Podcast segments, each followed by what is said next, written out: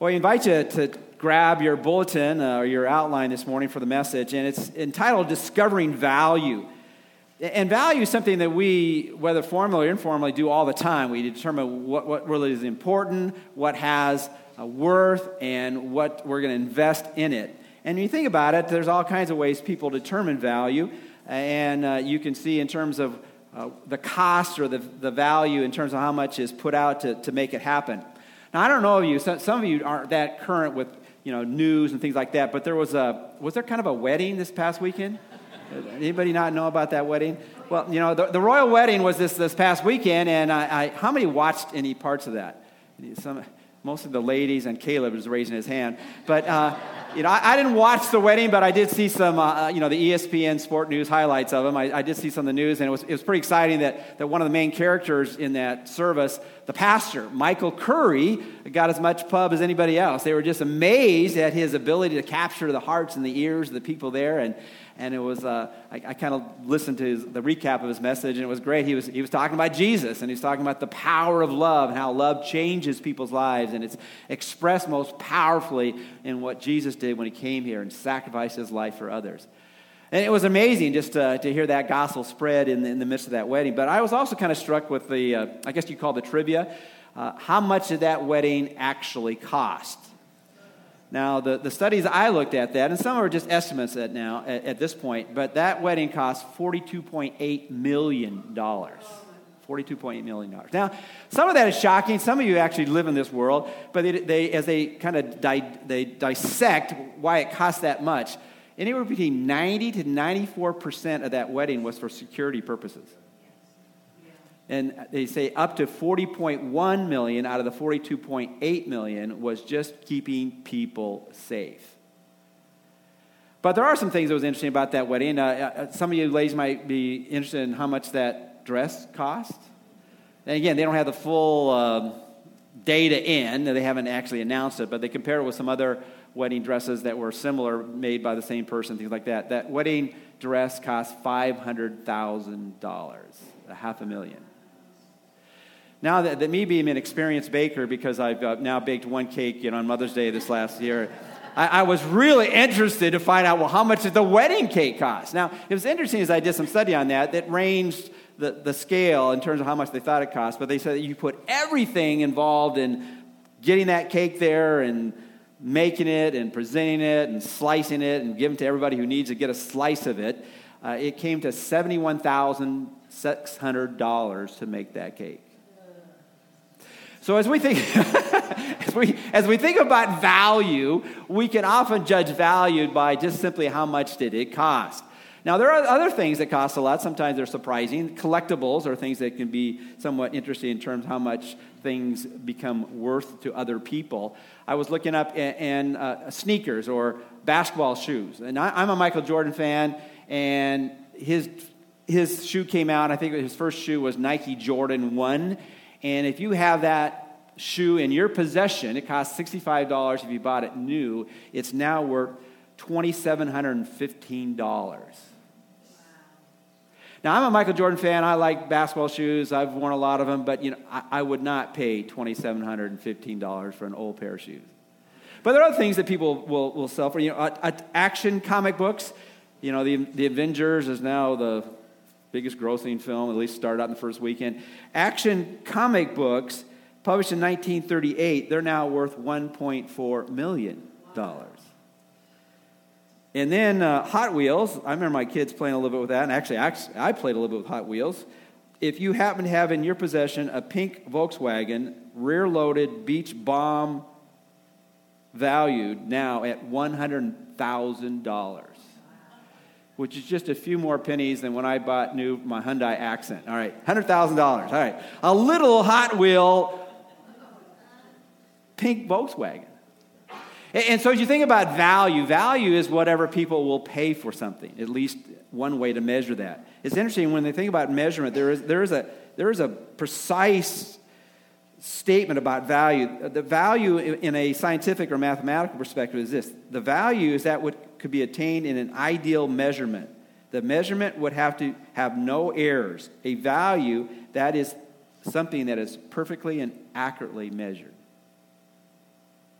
So, as we think about value, value kind of changes based on the desire of the public. Uh, it changes based on who wants and who doesn't want it. It's based on the ability of the, of the people to obtain what they desperately want to, to get. But there is a value that's beyond just our human measurement, and that's the value that God puts on what is valuable. And this morning, we're going to look at a passage that, in many ways, is a humbling passage for pastors to preach because there's no way to do justice to it. It's in the middle, basically, of the Gospel of Luke, not quite the middle, but it's found in Luke chapter 15. If you have your Bibles, you might want to turn to it, Luke chapter 15. And in it, Jesus tells three stories. In that particular day, they, they call those stories parables. The parables were a, an earthly story with a heavenly meaning. It was something very simple, something very clear that people could relate to because it was part of their life. And all of a sudden, what would happen, particularly from the words and mouth of Jesus, it would have a significant meaning that could last for eternity if you understand its implication, its application for your own life. And what Jesus was doing in the context of what he was sharing these stories, and we're only going to look at two of them this week, and we'll look at the other one next week, Lord willing, is he was speaking to, to people about what really has value, eternal value in this life. And he was pleading with them to discover it. He was doing anything uh, on his part to, to bring them to that point where they can understand it with conviction and faith. But he wanted them to know what was of eternal worth and what really has accurately value in all of life. And, and, so, my goal for you this morning is pretty simple. It's the same one for me as I was wrestling with this passage or studying this passage.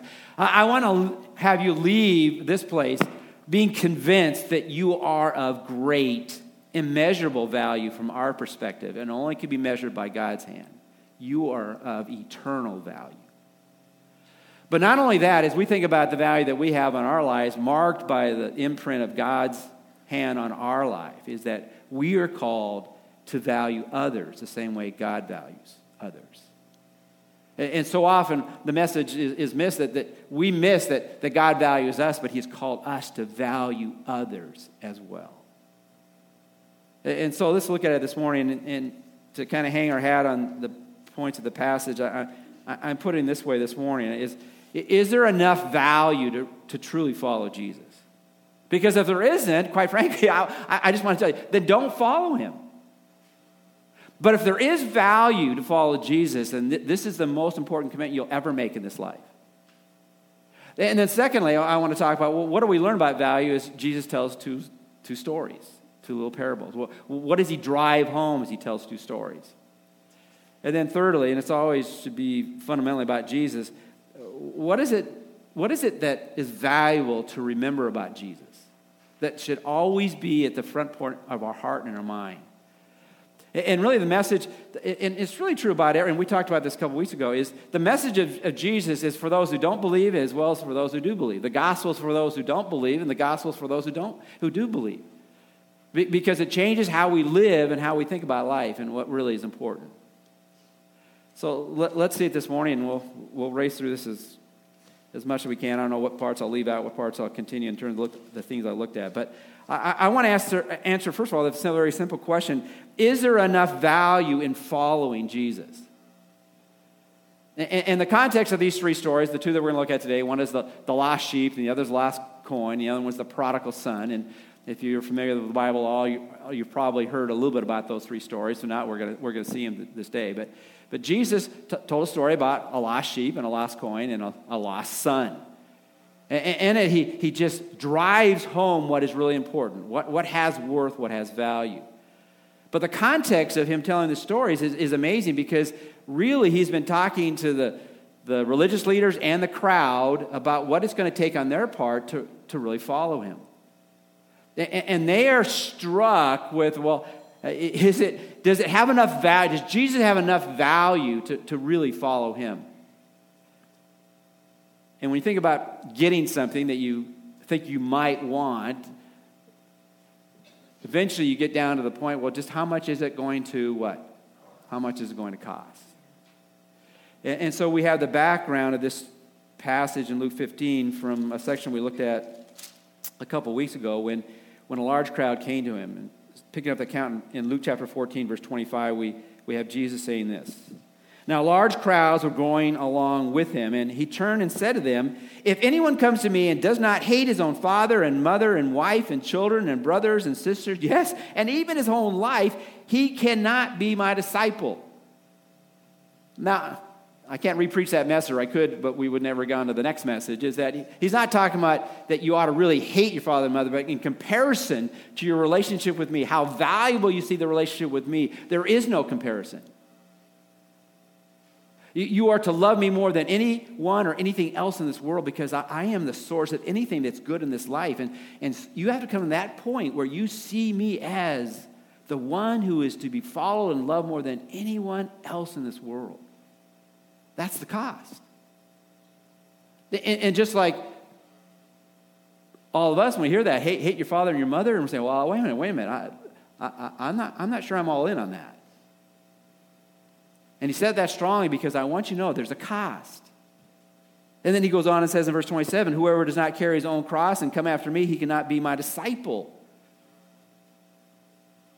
The, the cross was, a, was an emblem of, of, of punishment and, and of, of death. If you're not willing to die for me, this, don't even, don't even the, take the next step in following me. Then he tells a somewhat complicated story about um, well, the next one, he goes, it's pretty clear. He goes, uh, For which one of you, when he wants to build a tower, does not first sit down and calculate the cost to see if he has enough to complete it? Otherwise, when he has laid a foundation and is not able to finish, all who observe it begin to ridicule him, saying, This man began to build and was not able to finish. And then he summarizes another statement. He goes on in verse 33 so, so then none of you can be my disciple who does not give up all his own possessions. I, am asking you to, to, be all in on this. You, you got to be willing to give me everything, all who you are, that you don't look at your life as that what you need to hold on to, but you need to let it go and saying, This is the one who is the source of all life, all what's really of value, and I'm all in. Now, after hearing a message like that, I would think all of them are saying, uh, okay, I, have got to think about this just a little bit more before I decide to be one of your disciples, one of your followers, one who's going to commit his life to you. So, in that setting, what we have is a couple responses. Luke chapter 15. Now, all the tax collectors and the sinners were coming near him to listen to him. Both the Pharisees and the scribes began to grumble, saying, This man receives sinners and eats with them. Uh, just two little verses, but it really sets the context for the, the two stories we're going to look at. Here you had those, and all of them were challenged by what he had to say, and yet you had a group of people who didn't run from the words of Jesus or run from Jesus, but they invited him in into their homes and, and they wanted to hear more. You know, reading that first section that we just went over, I, I want to hear less. I, I, don't want, I don't want to hear more challenge. I want to hear less challenge. But they wanted more. They wanted more. And so when we think about is it worth it to follow Jesus, for some is I, I don't like how much it costs to follow Jesus. But there were a group of people who said, I don't care what it costs. This is my only hope. But then you have the other group, the, religious leaders, and they say, well, wait a minute, I'm second back here because I don't think it's quite as valuable as I thought it was. Because sometimes we value certain things by not what, how what we like, but what, what other people like, right? If someone thinks a certain piece of music is just awesome to listen to, and you listen to the first time and, and you say, well, I don't even like it, but, but if they like it, maybe, maybe I should like it. Have you ever been there? Been there? Or maybe you, there's a restaurant and, and you go in there and they're talking about how great the restaurant is, and you go, well, I, didn't, I didn't even want to try it, but man, if they like it, maybe I should try it. Or, or, or, probably more common, have you ever, ever read movie reviews and someone just trashes the movie and, and then you go see and go, well, I really liked the movie. How come they didn't like it? But you almost didn't go because what somebody else said about it. Well, this is where the, this is where the Pharisees were saying, wait, wait, wait. This can't be the person that we, we're supposed to give up everything to follow because look who's around him. Look, look at the people that he hangs out with. Uh, if you notice, did any of you get a wedding invitation to the royal wedding this, this past? I mean, what happened? Okay, I mean, don't people know who I am? Okay, you know, the, the only people got invited were the people that were really important, right? And so it must have been a big wedding because it was, we call it a royal wedding. We didn't call it a, just a wedding, we call it a royal wedding. Only royal type people got to go to that. And, and that's how they were. Look at, look at the people who are around Jesus. In fact, the Pharisees, as they look at this, they, they go, uh, look at the people who hang out. They are the people that we've already decided that you shouldn't be around. In fact, they had, William Barclay puts it this way. He says, as you look at the description about them, they were called the people of the land. They, they were, there was a phrase for them, people of the land. And, and the people of the land were the people you would never entrust money to, you would take no testimony from them in a court, you would uh, not be with them, you would not share with them any, anything that was confidential, you would not appoint them a guardian of even an orphan, you would not make them custodian of any type of funds, you would not even accompany them on a journey. A Pharisee was forbidden to, to be the guest of any such man or to have him in his home. It was even forbidden, as it was possible, to have any kind of business dealings, any kind of sharing of, of, of goods with a person like this. The, the, tax collectors were considered traitors. They were the people that had given into Rome and, and they, were, they were making money on the backs of their own people. They were, they were charging more money to give them resources that they could live in a, in a luxurious way because they just wanted to have what other people didn't have. And, so they said, this cannot be of value considering who really is going after it. And so, as we think about, about following Jesus, we have to decide well, how, how do we know how much it's worth? Now, the challenge about looking at, and I was just sharing with, with Matt right before we came in, when you look at, you look at the, the commitment that Jesus asks, it, it's, it's overwhelming. You've got to hate your father and mother and everyone else in your family, even yourself. You've got to be willing to to suffer and to die for me. You carry your cross. You, you got to willing to give up all your possessions. You got to you got to really consider: is this something you're all into? And you say, well, I, I thought it was I thought it was supposed to be easy. Well, it is easy in our part. It didn't cost us to go to the cross. But it demands all of us if we're going to be all of who we are, if we're going to follow him. And keeping somewhat the idea of the wedding. You know, when you think about a wedding, a wedding's pretty simple. It's simply I, I, I do and I will, right? But after you say I do and I will, it demands what? Everything. So as we think about discovering value, you have to decide is, is Jesus worth the cost? Is, is Jesus worth associating with everyone? People unlike you? coming from all kinds of strata and saying, hey, they're, they're just like me. As someone said, the ground is level at the cross.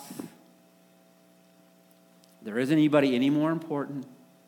There isn't anybody of, of more value because we all are in desperate need of what only Jesus can give. And, and there was a whole group there that did not get this. So Jesus goes on and said, Well, let me tell you a couple stories. And here are the stories this morning. Hopefully, we'll just get the simple, simplicity but profound truth of what he has to say here. In Luke chapter 15, he tells a story about a lost sheep. So he, verse 3, Jesus, told them this parable, this earthly story with a heavenly meaning, saying, What man among you, if he has a hundred sheep and has lost one of them, does not leave the 99 in the open pasture and go after the one which is lost until he finds it. When he has found it, he, he lays it on his shoulders, rejoicing. And, and when he comes home, he calls together his friends and neighbors, saying to them, Rejoice with me, for I found my sheep which was lost. I, I tell you that in the same way, there will be more joy in heaven over one sinner who repents than over 99 righteous persons who need no repentance. As Jesus was telling that story, it was, it was shocking to them because they, they began to realize look, we, we all live in this culture in which We, we don't want to be the shepherd because it's kind of a lowly position. It's a seven day a week job. Often you are not the owner of the sheep, you are the custodian of the sheep. There's often multiple ones that are with you, but it's a 24 7 job. You got to be with those sheep all the time. It's a dirty, thankless job, other than when it's delivered to the sheep for whatever it's used for, whether it's for food or for clothing. And yet we know the value of every sheep, and we've all seen that, experienced that. When the, when the sheep is lost, the shepherd goes out to get it, and no matter what the cost and no matter what the danger, he, he does everything to recover it. And if for some reason that sheep has perished, he'll do whatever it takes to bring back what is left of the sheep to show that he's gone to great lengths to recover it. And they began to think, well, well, well if, if that be true and we recognize that as a need, if a simple animal needs to be pursued and rescued, how much more valuable is any lost person made in God's image? See, they had, they had a sense of value in their own sense, the religious leaders, because they, they looked down at everyone else and they thought they were better than someone else. Now, we as church people never do that, right? We, we, we never do that. We never look at down certain people and say, well, you know, uh, but they were doing it. And we do it in so many subtle ways where somehow we think we're a little above somebody else. And all of a sudden, Jesus compared them to sheep. He said, you know, the, the one sheep that needs rescuing, there's much more joy in heaven for, for rescuing them than all those other 99 sheep that are still there and, and they don't see their real need. They don't see their repentance because they're, they're so self righteous. Often the shepherds, uh, even if you had 100 sheep, you, you couldn't watch over 100 sheep, so there'd be two or three shepherds. Because we wonder, well, if the one shepherd left to find the one sheep, what would the other dumb sheep do? They would wander off as well. Now, they would leave a couple shepherds with the 99, but the one would risk everything to recover that sheep. And that sheep would be in great danger. I was reading from Philip Keller, who was a shepherd and writes on Psalm 23, and this is, this is what happens to sheep. When a sheep goes astray, uh, some very dangerous things can happen. A heavy, fat, or long fleeced sheep will lie down comfortably in some little hollow or depression in the ground. It may roll on its side slightly to stretch out or relax. Suddenly, the center of gravity in the body shifts so that it turns on its back far enough that the feet no longer touch the ground. It may feel a sense of panic and start to paw frantically. uh, frantically. Frequently, this only happens, makes things worse. It rolls over even further. Now it is quite impossible for it to regain its feet. And maybe if you're picturing this, it's you know, a sheep on uh, four, are they paws? I don't know what they are, four feet or whatever it might be. And all of a sudden it kind of rocks over and now it can't kind of move off its side and then it struggles more and all of a sudden it's totally on its back. It, it because of its weight, it, it can't go to left or right, it's just there. He goes on and says this as it, fl- as it lies there struggling, gases begin to build up in the rumen. As these expand, they tend to retard and cut off blood circulation to the extremities of the body, especially the legs. If the weather is very hot and sunny, a cast sheep can die in a few hours. If it is cool and cloudy and rainy, it may survive in this position for several days, but it's facing death. And so that sheep is, is well aware if someone doesn't come to rescue him or her, it's going to die. And, and Jesus painting the picture here is one in desperate need, a, sheep that has gone astray, and the shepherd goes to pursue it, to rescue it. And he says, here, here, you are, you are muttering to yourself, and I can hear your muttering. I know it's all in your heart and your mind. And you are valuing these people who are so needy because of their sin, and, and we're all needy because of our sin, but they're beginning to recognize it. And no matter how much it costs, it costs everything. They see that I value them, that they have an imprint on their lives. And, isn't it amazing about things that, that have value? If, you know, if you had a, well, doesn't matter what famous baseball player you want to take, a Mickey Mantle rookie card with his signature on it, it, it would be worth a little bit more than my business card with my signature on it, you know?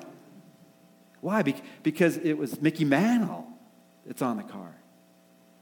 And, and what, what Jesus was saying, God's signature is on your life. You are the eternal value that the shepherd will go out and risk his life for yours. And, and they're struck, they're struck with this and they, they have nothing to say.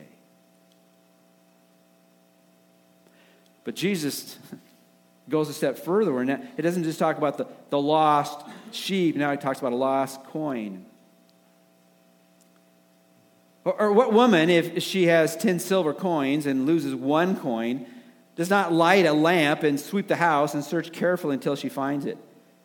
When, when she has found it, she calls together her friends and neighbors, saying, Rejoice with me, for I found the coin which I had lost. In the same way, I tell you, there's joy in the, in the presence of the angels of God over one sinner who repents. Now, again, they, they didn't really like stories about shepherds because they thought they kind of demean shepherds, and they, they really, in that day, in that culture, women were not put on a pedestal, and, and so uh, they didn't really like identifying you know, any story with a woman, but they, they recognized just the desperate need of that woman to find what she had lost. You know, houses in those days were not pretty, not very extravagant among the people of the land. It was, might have been a one-room hut type of thing, and, the floor was a dirt floor. Sometimes there was straw upon it. And, and here you have the woman of the household, and, and she had lost one of her ten coins. The ten coins, it's drachma or, or Darius uh, and, and denarius. It's basically symbolic of a one-day wage. And as you think about that, that, that would be significant if you didn't have a whole lot of resources because that, that, that's, that's, that's used in time of need. And if somehow your, your, your husband who went out to be a day laborer and there was no one hiring, you had to use one of those coins to, to feed the family. And so they, they, could, they could resonate how important that one coin was. Also, there's another possibility is that when women would get married, they would have a headdress, and on the headdress, it's almost like your wedding ring, and it was a special dowry or it was a special remembrance of how much you were loved and adored by the one you're married to, and there'd be 10 coins on it, and it's like, it would be like losing your, your engagement ring, your diamond engagement ring. And all of a sudden you realize that this is not something insignificant. Uh, have you noticed? It used to be, you know, you, a penny saved is what? A penny saved is a penny earned. Remember that one? I guess I'm showing my age here. A penny saved. Now you see pennies on the ground. You go, I'm not stepping down for that, right? a penny. There's, not, there's no worth to a penny. This was something of unmeasurable worth to her. Whether it was a keepsake or whether it was a, a statement that we need this to exist as a family. And so she began to sweep her floor. And this was not a, a simple task because a dirt floor and maybe straw upon it. There, there isn't a whole lot of light in rooms like this. In fact, depending upon who you read, I read a number of different sources. Some say that those houses had no windows. Some said, well, they maybe had an 18 inch little window. And so all you had to do, to, all you had to light up a room was to have a small lamp and so she began to sweep and to sweep and to sweep and to sweep and look over every single corner of that house to find the coin that was lost. You ever lost something extremely valuable and you, you know you needed to find it? I remember, I remember going, uh, sounds like I'm a surfer, but I'm not much of a surfer. I was going surfing with my kids, but I, and uh, we were going home and I, I, I dropped my keys in the sand, and I didn't realize I had dropped my keys in the sand. I got to my car. I'm going back. I'm thinking, this is ridiculous.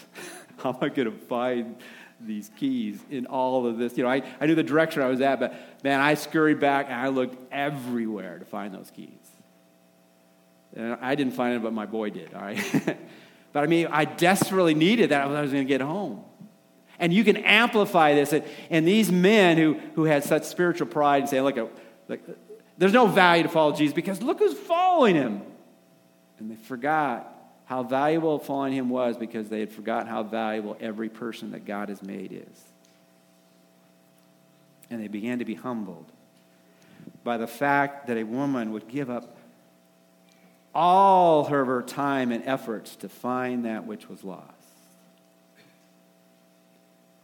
And you think about the very simple point, and you could put it much more profoundly than I could, but a lifeless coin. So at least a sheep has life, but now we're talking about an inanimate object. A lifeless coin needs to be searched for and found. How much more valuable is any lost person made in God's image? So you, we can lose things. You know, we can hotwire a car. But when you lose people, people are what matter to God.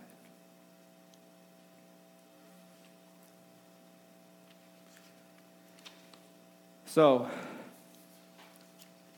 how do we discover what is valuable? Often we just ask, well, how much does it cost?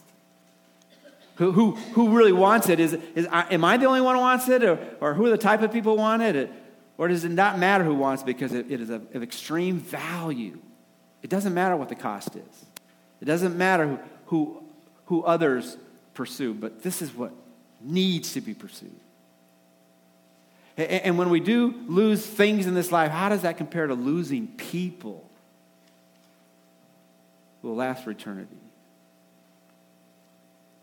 Real quickly, what, what, what is valuable and to remember about Jesus?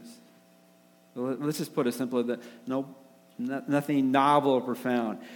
Number one, Jesus came to seek and to save the lost, and we are all lost. And that's really exactly what Luke 19 says. Jesus came to seek and to save that which was lost. And we don't have to look around the room, I wonder who's lost here. No, we're all lost until we find Jesus. And really, it's, and this is the message of the story Jesus is the shepherd, and Jesus is the woman. He's the one searching for us. Isaiah 53 6 says, All of us like sheep have gone astray. Each of us has turned his own way. That's the human condition.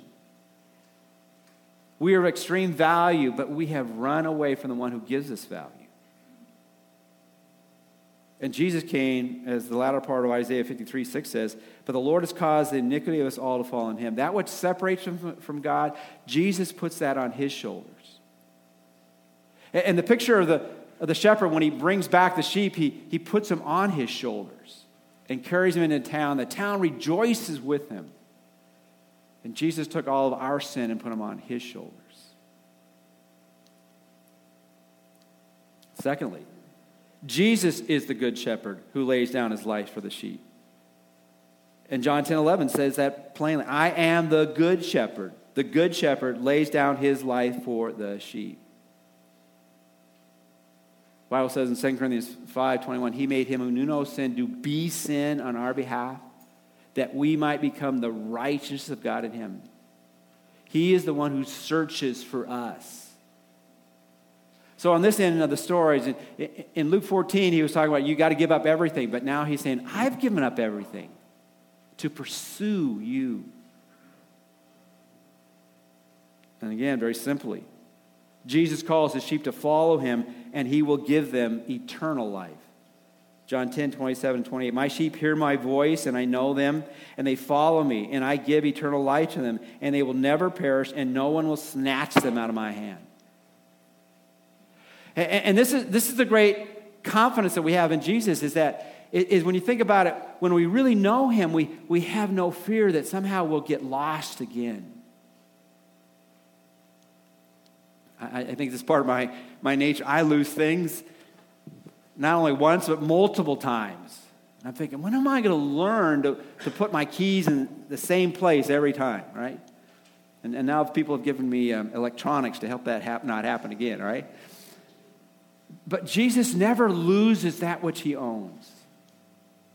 And he's the giver of life. And we often have taught, he not only gives us quantity of life, which is eternal life, he gives us quality of life, which is abundant life. But you know, as we look at these two stories, we're going to look at them again, look at one of them again next week. Is that inherent in the midst of this story, which I haven't really touched on? Well, why did why did God go to the, these great lengths? To say, I'm sending my son to, to rescue that which is lost and gone astray. I'm sending my son to, to, to rescue those who desperately need to see their value and their worth before a God that, that's holy but, but loves them. How, why, why am I doing this? And inherent in the story is because the joy God gets from rescuing people and imprinting on their heart. Not only are they of eternal value because they're made in my image, but because my son is dying for, for them. And so, in the midst of these two stories, it said once the sheep is found, once the coin is found, there is joy. There's joy in heaven as you see, see the heavenly meaning to the earthly story. There was earthly story for, for those who, who were in town, who, who maybe owned the sheep and found that lost sheep that was found. Every, everyone was excited because that sheep was found, because that was their sheep. But he said, look, at this is, a, this is symbolic of God being filled with joy because another one of his children whom he has made has been rescued. And there's more joy in heaven than anything else that happens here on earth. So as you, as you, as you think about God imprinting value on your life and imprinting value on every life that you know. It is His joy to rescue people. I close with one other verse. This is the weekend of the royal wedding. There's a verse in Isaiah 62, verse 5. So, as a young man marries a virgin, so your sons will marry you. And as the bridegroom rejoices over the bride, so your God will rejoice over you. Now, I didn't, I didn't, I didn't watch the wedding, but I, I said I, I saw some highlights. And what is it, Prince, Prince Harry and uh, is it Meghan Markle? You know, they, they, uh, they had some shots of them during the wedding. You know, when I, I am a real profound person. Uh, they looked happy that they were there. Did you notice that? I mean, they, they were excited about the whole event. They were just filled with, with enthusiasm and, and joy because they were going to get married to the person that they loved. And, and so God says, Look, I want you to understand, as a, as a bridegroom has rejoices over the one they're marrying so does God rejoice over you. And just like the marriage commitment is symbolizes the joy that's found in heaven when people respond to Him, it also, it also shows the commitment that we make when we turn our lives over to Jesus. God, I, I do, I will, I will follow you because there's nowhere else to go where joy and the purpose of life and the plan of life is not fulfilled to its greatest length than knowing you.